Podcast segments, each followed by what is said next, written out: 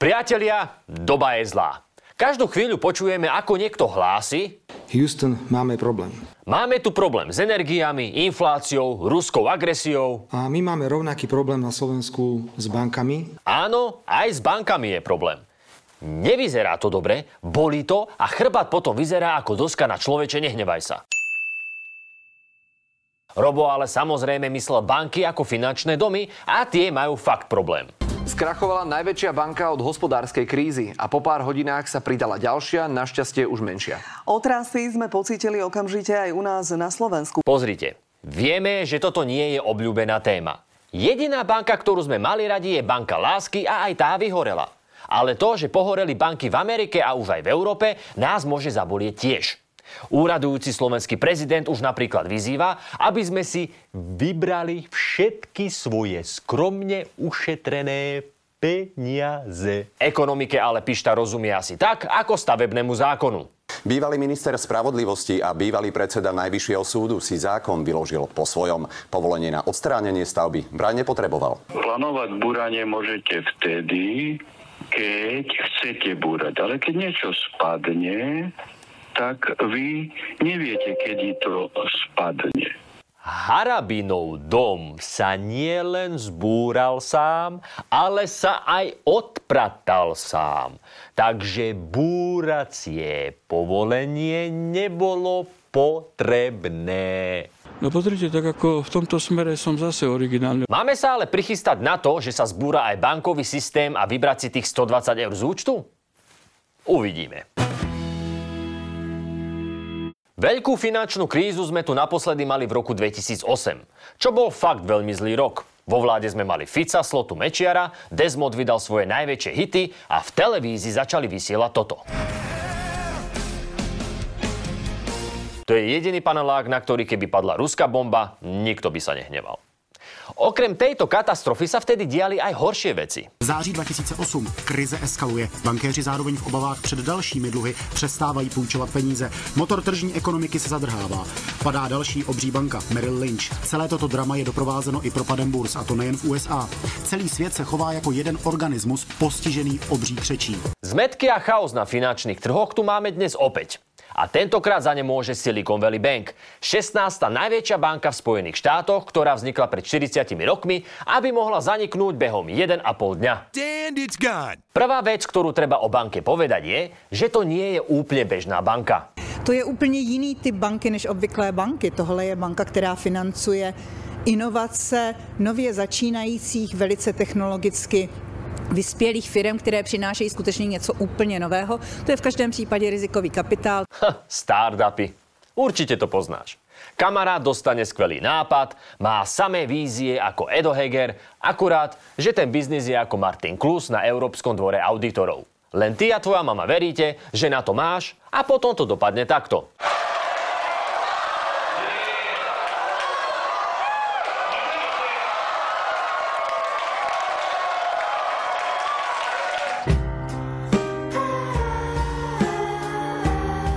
Startupy ale majú bohatých investorov a tak si do banky majú čo odložiť. Vklady do banky sa za dva roky strojnásobili na sumu 189 miliard dolárov. Ako to bankári dokázali, môžeme len hádať. I myself, I jerk off at least twice a day. Wow. Once in the morning, right after I work out, and then once right after lunch. Really? A keď boli takto na vrchole, určite prišiel nejaký finančný poradca, ktorý potom ako na stôl vyložil všetky svoje peňaženky a kľúče od aut, začal banku presviečať, aby investovala. Banka potom pozrela na vládne dlhopisy a povedala si, A teď si vás kúpim všetky. Portfólio ich cenných papierov rástlo rýchlejšie ako nedôvera Vigora Matoviča. Za menej ako rok vzrástlo o 100 miliard dolárov. Ale šťastie vrtkavé ako Romana a jej pôsobenie v politickej strane. Zrazu prišla inflácia a s ňou ďalšie problémy. Central banks like the Fed or the Bank of England or the European Central Bank are all trying to hit an inflation target of 2%. Interest rates are a really powerful tool that they have to do that. Keď nastane inflácia, čo znamená, že v obehu je veľa peňazí, centrálne banky zdvihnú úrokové sadzby, aby si ľudia menej požičiavali a nerozdrbávali ďalšie peniaze na veci, na ktoré aj tak nemajú. Len to má jednu nevýhodu. What happens when interest rates rise is bond prices fall. Banks, including SVB, that were holding on to a lot of bonds, were sitting on a bunch of losses. Čiže inflácia viedla k vyšším úrokovým sadzbám a úrokové sadzby zas viedli k nižšej hodnote cenných papierov. Investície banky preto koncom minulého roka klesli tak, že ich trhová hodnota bola o 17 miliard nižšia ako ich reálna hodnota. A zmenšili sa aj nové vklady. Aby banka vykryla pokles vkladov, rozhodla sa predať cenné papiere. Aj keď to znamenalo stratu takmer 2 miliard dolárov. Keď tvoja banka príde o také prachy, už trošku znervoznieš. A medzi startupistami, čo žijú na Kinoe a Flat White, to vyvolalo celkom slušnú paniku. A tak sa začalo niečo, čo sa volá Run on Bank, alebo beh cez prepážky, kedy ľudia zahájili hromadný útok na bankomaty a chceli si vybrať peniaze.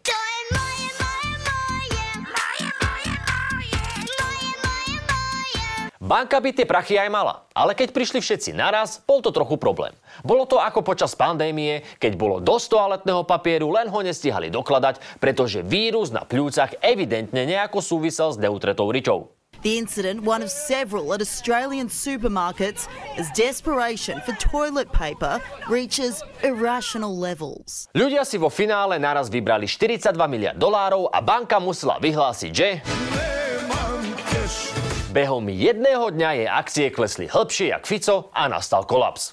O dva dní na to kvôli iným problémom padla aj Signature Bank a panika ešte narástla. Vyzeralo to, že finančný trh v Silicon Valley sa stal takým wuhanským trhoviskom v bankovom svete. Americans can have confidence that the banking system is safe. Určite. Ale tak never človeku, ktorý bol pri zrode úplne prvej banky. Štátne úrady majú teraz v Amerike neľahkú úlohu. Obnoviť dôveru v bankovom sektore. Na druhej strane na Slovensku vieme, že to nemusí byť až taký problém. Robert Fico je späť, je proste vo forme.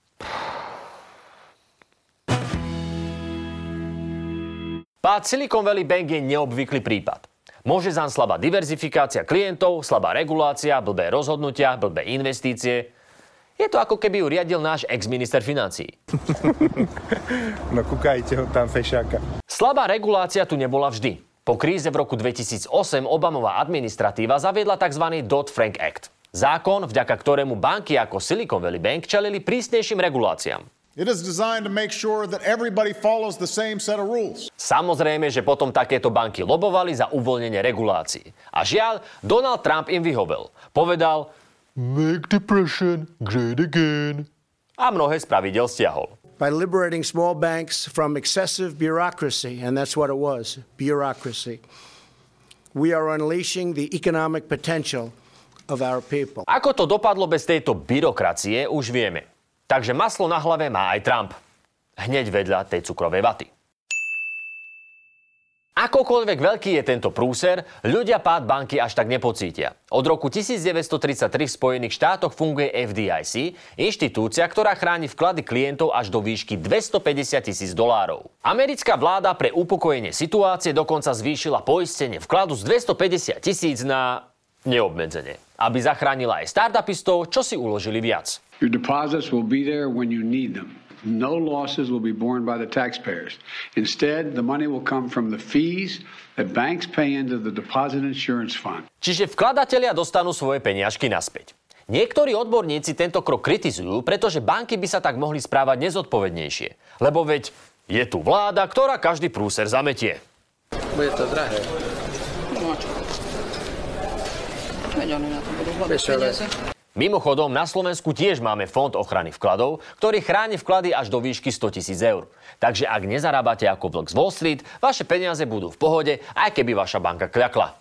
A to kilo z účtu vyberať fakt nemusíte. Problémy s bankami máme ale už aj v Európe. Bylo to jako na horské dráze. Akcie švýcarského bankovního gigantu Credit Suisse se ve středu dostaly na své historické minimum a finančním trhům napříč celým světem se zjevně udělalo dost nevolno. Zdá sa, že švajčiarska Credit Suisse dopláca na dianie v USA.